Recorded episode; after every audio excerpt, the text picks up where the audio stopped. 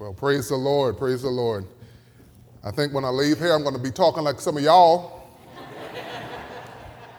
but that was some good singing and a great video. Um, I do have one order of business. Uh, Pastor, I do have a question for you. This is the order of service, and I just have a little discrepancy. It says special intern quartet, message, Brother Kwame Selver, security, yawn.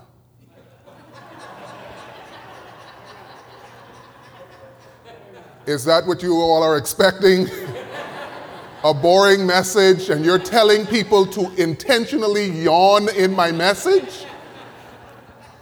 Was, was that how, anyway? Okay. I saw it, I'm like, yawn? Is that supposed to be lawn? You want them to yawn. What, what yawn is it? Oh.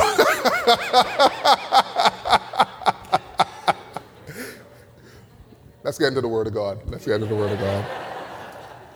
Oh, wow. Wow. Communication, huh? Communication. Communication. All right. Uh, let us let us say our verse, Psalm 119, 18, and uh, really take a moment and whether you are married, whether you are single, whether you are a parent, whether you are a child, we're going to look at some stuff for the family tonight. So I really want you to pray and ask God to speak to your heart as I ask Him to speak to mine. So we're going to say our verse, then I'm just going to give you a time to pray and talk to God and uh, ask Him to really help you uh, tonight. So let's uh, turn to Psalm. If you, don't me- if you haven't memorized it yet, that's fine. Um, Psalm 119, 119, 18. If you have it, say hallelujah. hallelujah. All right, let's say it together. Psalm 119, 18. Open.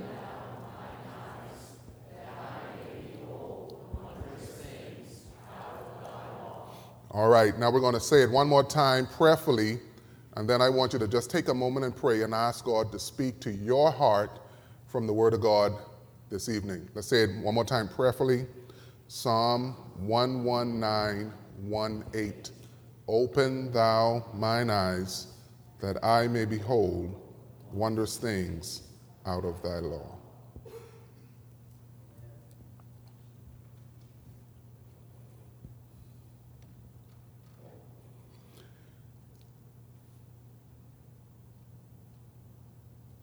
Heavenly Father, we are very thankful to you, God, for giving us this opportunity to be in your house, to be around your word, to have the joy that's represented in this, in your house. Thank you for the work that was done these past few weeks and the efforts that's been put in to see fruit for this, for your kingdom. And Father, tonight we want to hear from you, God, um, all of us can improve in our families, in our marriages, in our parenting, and um, just being godly children. I pray, Father, that your will would be done. I pray that you'd bring healing to, to homes tonight. And I pray that your spirit would guide my thoughts, my speech, and everything that's said and done would bring you on in glory. We thank you now, and we anticipate what you will do for us to help us. In the precious name of our Savior, Jesus Christ. Amen. Amen. Looked up online and um, found out some, some stats. World War I. So if I get these statistics wrong, don't blame me, blame Google, okay? World War I started June 28, 1914, uh, mainly in Europe. World War II started September 1st, 1939 and primarily that was in Europe, East Asia, and the islands of the Pacific Ocean. World War I ended November 11, 1918, and World War II ended September 2nd, 1945. The amount of money that it cost to have World War I was well over almost $200 billion, and that was adjusted for the value of the money. And World War II was about $2 billion as well, again, adjusted for the, the currency. World War I casualties, over 11 million men and women lost their lives. World War II, almost 60 million men and women lost their lives. It's called World War I and World War II.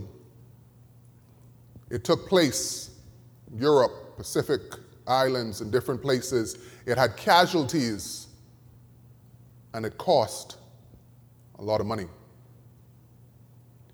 Well, that was World War I and World War II. Sad to say, World War III is in some of our homes. World War III has cost some families their testimonies and their relationships. And so tonight I want you to take your Bibles with me, please, and turn to the book of James, chapter 4. James chapter 4.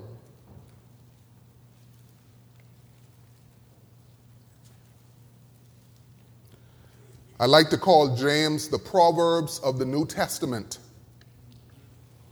James is a very practical book. If you say, I just want to know what to do when I wake up in the morning and when I start my day, you could read a, a Proverbs or you could read a chapter of James or several verses of James.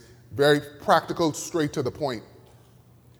So in the book of James, here is his main thesis or his main focus faith without works is dead. In other words, I can get up here all day and say that I believe God or that I am a believer in Jesus Christ, but if I don't do anything to show forth my belief, then I have a dead faith. But if my faith is alive, like my Savior is alive, then you should see some results of this faith that I have in Jesus Christ. So faith without works is dead. That's his main thesis. So in chapters 1 to 3, he's talking about those things, trying to get you to understand hey, look, here is practical Christianity. And then he comes to chapter 4, and notice what he says in verse number 1. He says, From whence come wars and fightings? What's the next two words? I didn't say this at the beginning and I should have, so I apologize, but the book of James is written to Jewish Christians, Jewish believers. So sometimes people get caught up on that phrase, faith without works is dead. So they say, oh, I got it. That means I need to work for my salvation. Well, James was talking to people who were already saved. So he wasn't telling them to work for their salvation, he was telling them, work because of your salvation. And so he says, Whence come wars and fightings among you? So he's talking to these Jewish Christians. He's talking about practical Christianity. If you call yourself a Christian, if you've received the Lord Jesus Christ as your personal Savior, you're a part of the family of God. Why are you fighting against each other? But an application we can make from this, as that is the interpretation talking to Jewish Christians, an application that we could take from the same passage is although they had fightings in the family of God, you have, fam- you have fighting in your own family. So, what is the problem? Let's look at the problem. It says, From whence come wars and fightings among you? Like I said earlier, the home has become the battleground. If we're really honest, there's sometimes when maybe the husband, because there's so much war and fighting in the home, volunteers for overtime at work just so he doesn't have to go home. And maybe there are children who play sports not necessarily because they love that particular sport, but that just gives them an excuse to get out of the house. And this is not happening. We understand that this can happen in a house where there is no genuine love of Christ. But, but I believe what James was saying and what caught him off guard is but this is in your house, Christians. Says from whence? What is the place or the origin of these wars? That same word war is used when speaking about the Battle of Armageddon. Whence come wars and fightings? Fightings means quarrels or disputes. It's mother against daughter, it's father against son, it's brother against sister, it's husband against wife, it's wife against husband. The problem was there was this fighting. So James says he's trying to get to, to why this is the case. From whence come wars and fightings among you? Here's, here's his answer. Here's what he has figured out. He's figured out the origin. He says, Come they not hence, even of your lusts that war in your members. The word lust means pleasure and gratification of sinful desires. Now, here's the interesting thing about this. Sometimes we can want something good but we go about achieving it in a sinful way.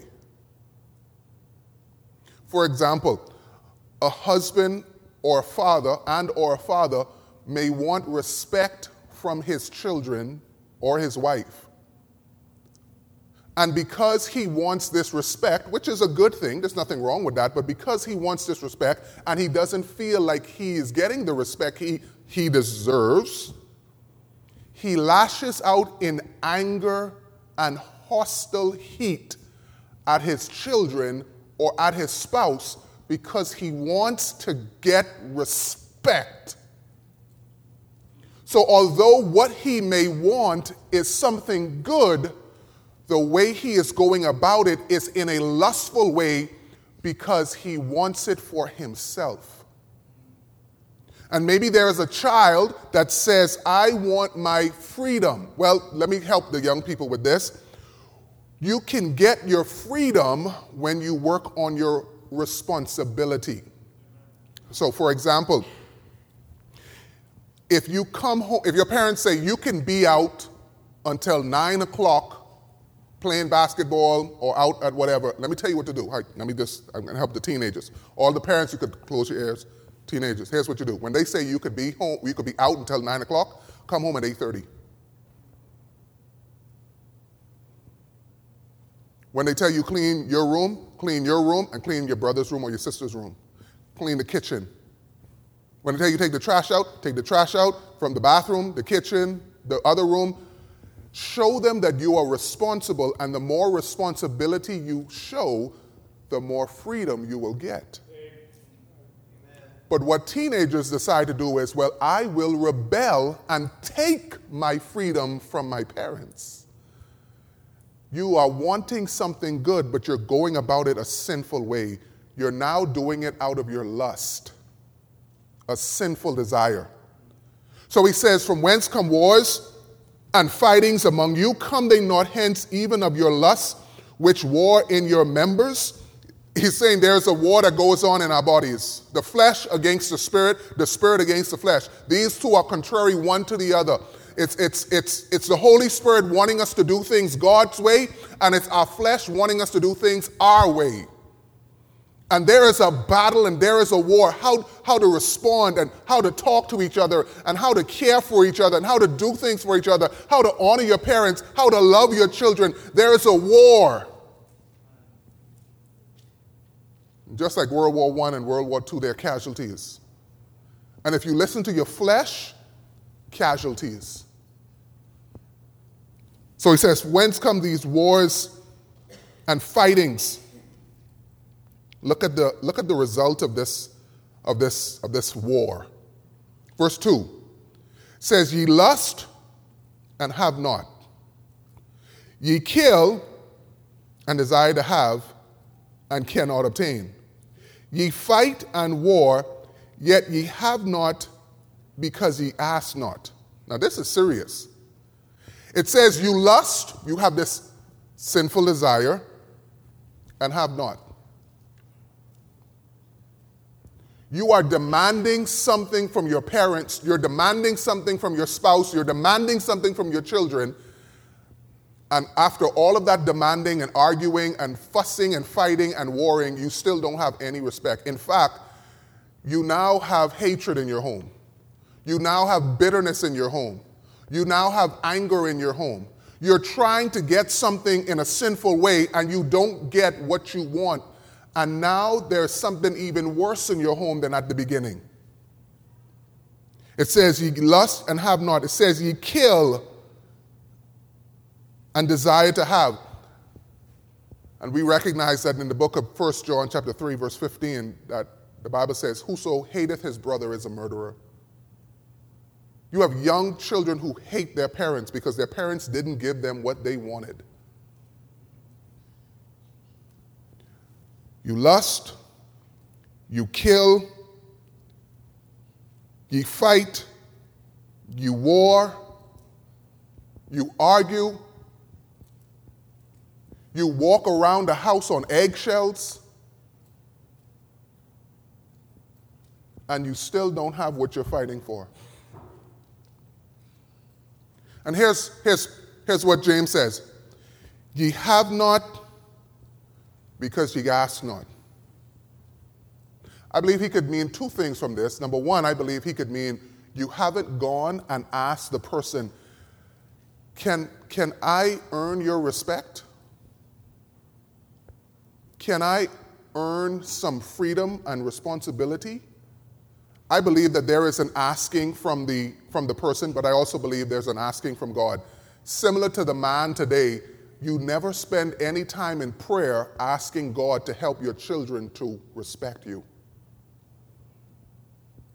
You're not asking God for your spouse to treat you the way that they want or that you believe they should treat you. You're not, you're not praying and asking your for God to help your parents to treat you the way you would like to be treated. Maybe your parent doesn't do the things that you want them to do, then that's for you to pray and ask God. But if you're not asking God, you're trying to come up with it on your own means and you don't have it. But then some of you would raise your hand tonight. You say, Preacher, I do pray for it. Well, look what the next verse says. It says, He asked and received not. Well, hold on, preacher. You just said well, actually, the Word of God said, but the Word of God just said that if I, I'm, I do not have it because I'm not asking, but I'm praying for it, I'm asking for it. And now it's saying I'm praying and asking and I still don't have it. Well, why not? Well, read the rest of the verse. It says, Ye ask and receive not because ye ask amiss, that ye may consume it upon your lust. The word amiss means you are squandering it, you're wasting it. It's like, it's like giving a five year old child a $1,000 and say, Now spend this money. What do you think they're going to buy with $1,000? $1,001 worth of candy. You think they're going to invest that? You think they're going to buy books? You think they're going to buy clothes? If you give $1,000 to a child, they're going to spend it on nothing profitable for their teeth. God says, if I give you what you're asking for, you're just going to waste it. You know why? You ask amiss because you want to receive it of your own lust. Here's the point you don't want respect from your children because you're trying to show them the way that God wants them to treat their parents. You want your children to show you respect because you want respect. It has nothing to do with God. It has everything to do with your selfish desire that you want to be the man of the house. Well, guess what? You're not the man of the house. And you're crying out for it, you're arguing, you're demanding, you're punishing, you're penalizing, you're not speaking to this one, you're not doing this, you're not doing that. You have not because you ask not. Well, I pray about it. Well, you ask amiss. And not only don't your children respect you, they don't even love you. You're asking for your own selfish reasons. You're not asking for your parents to give you freedom so that you can freely serve the Lord. You want your parents to give you freedom so you can like the boy that you like. You want your parents to give you that freedom so you could go to the party to be with everybody else who's going to the party because you don't want to be the only one who didn't go to the party. It has nothing to do with God. It has nothing to do with, Father, Heavenly Father, please allow my parents to give me the freedom so I can go on soul winning. It's not why you want your freedom. You want to consume it of your own lust. Folks, we have a battle of selfishness every single day. So he says, Ye have not because ye ask not. Well, I ask. Well, yeah, you ask, but you don't have because you're asking it of your own lust. Then he says this in verse number four. He says, Ye adulterers and adulteresses, know ye not that friendship, that the friendship of the world is enmity with God? Whosoever therefore will be a friend of the world is the enemy of God. And I thought this was interesting. I'm like, how does this fit into this whole, how does, this whole topic, right? And I had, I had, I saw two things. Number one, maybe some of you are trying to use the world's method to attain a spiritual result. Folks, I have, I have news for you.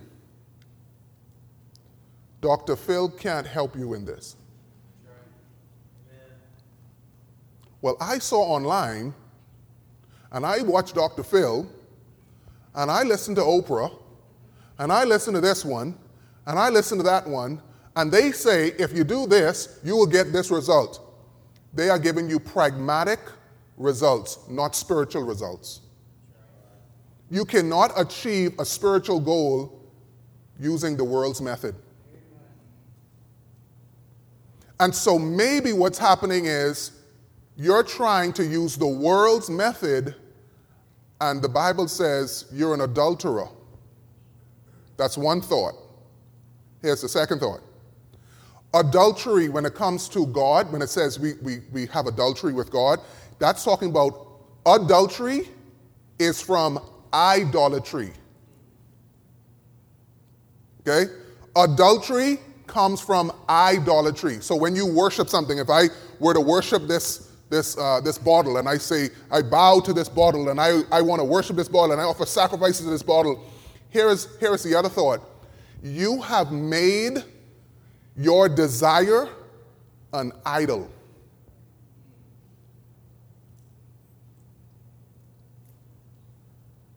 And the Bible says that's adultery.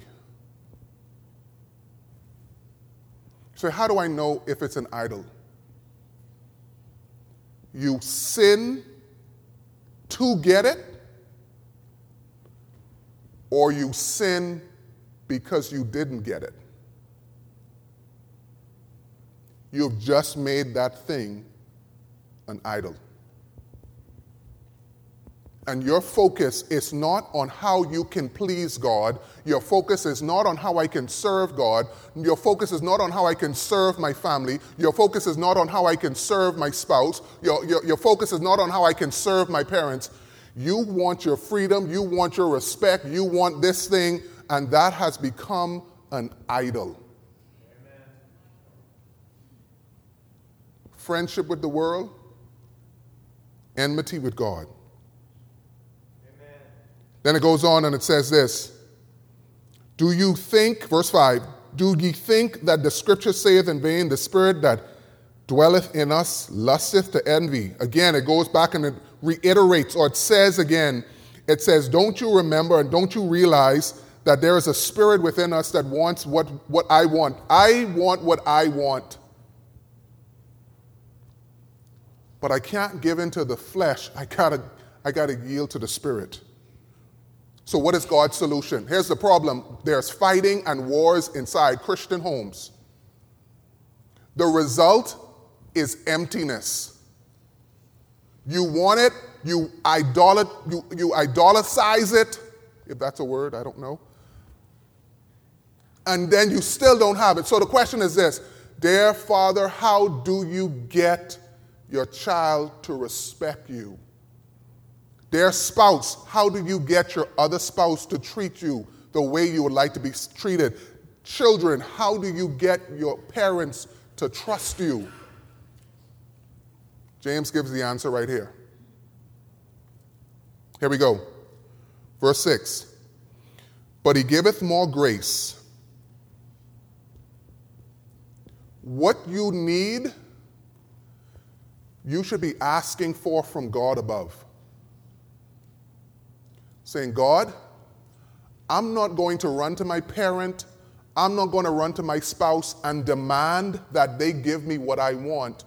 Father, I'm going to bow and ask you to help my dad to trust me, to help my dad to love me, to help my spouse to treat me the right way. I'm not going to demand it. I'm going to ask for your grace to help me to get it, Father. Next, he lists a bunch of things here. Here's what he says next. Verse 6 But he giveth more grace, wherefore, say, wherefore he saith, God resisteth the proud, but giveth grace unto the humble. Humble yourself.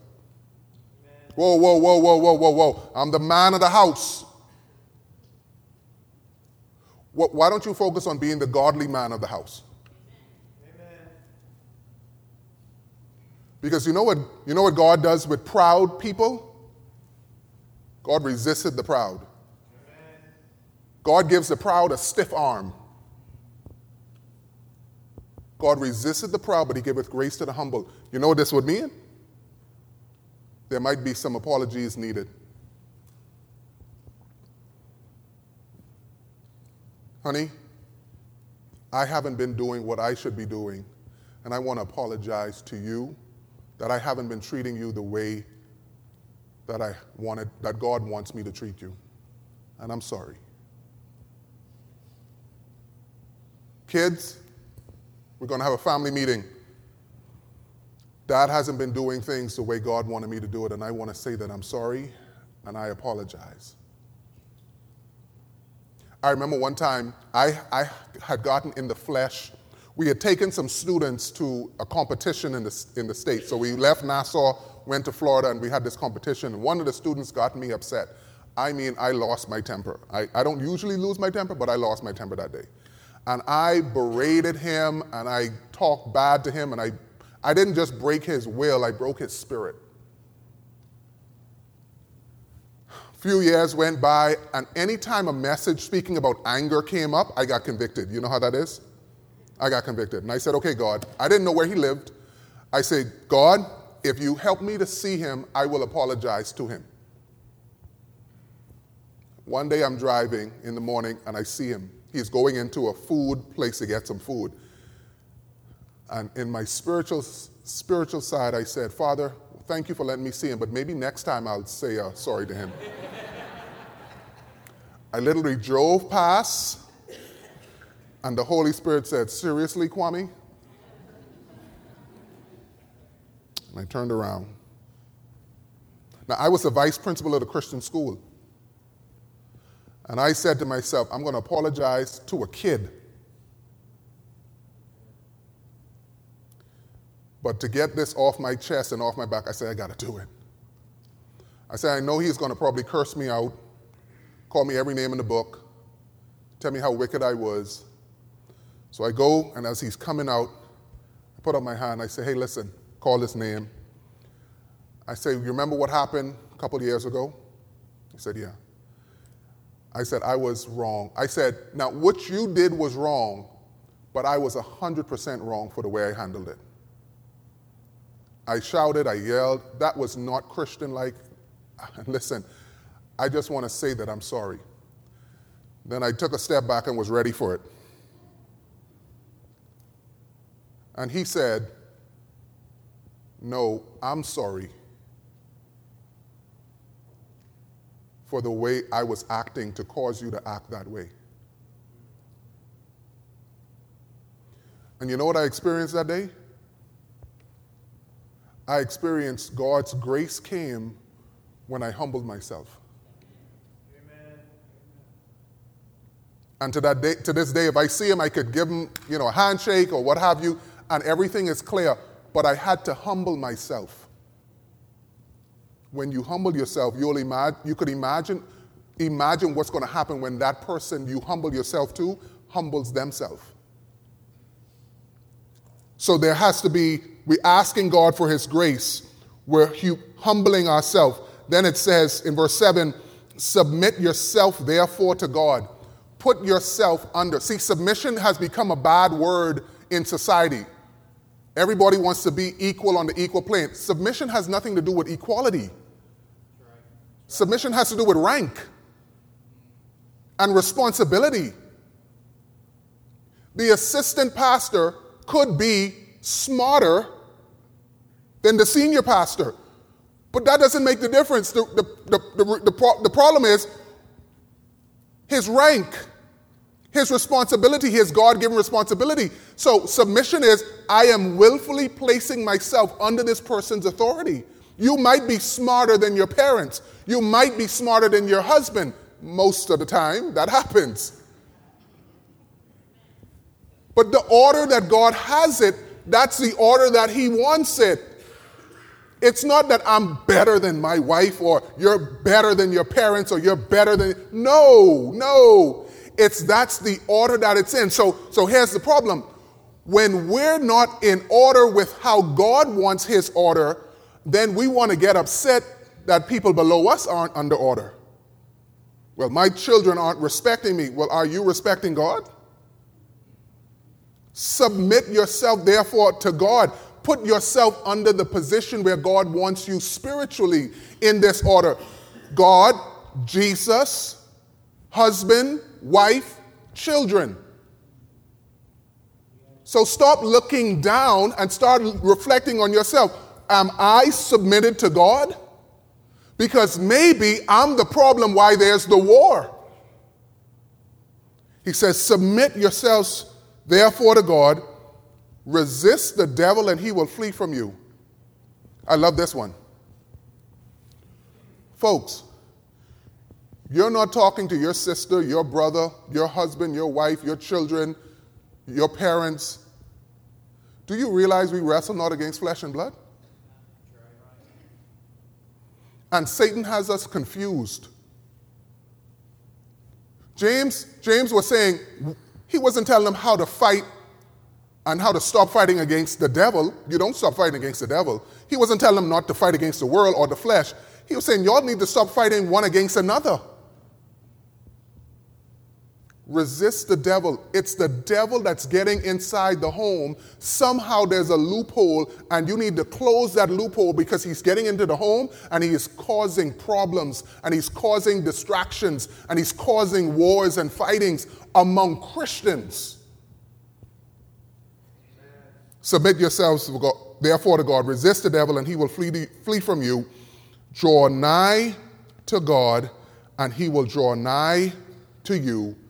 Your intimacy and your relationship with the Lord Jesus Christ, your prayer time, your Bible study, your church attendance, your serving, your discipling, your witnessing. Draw nigh to God, and he will draw nigh to you. When you get that relationship right, you know what the Bible says? The Bible says, when a man's ways please the Lord, even his enemies are at peace with him.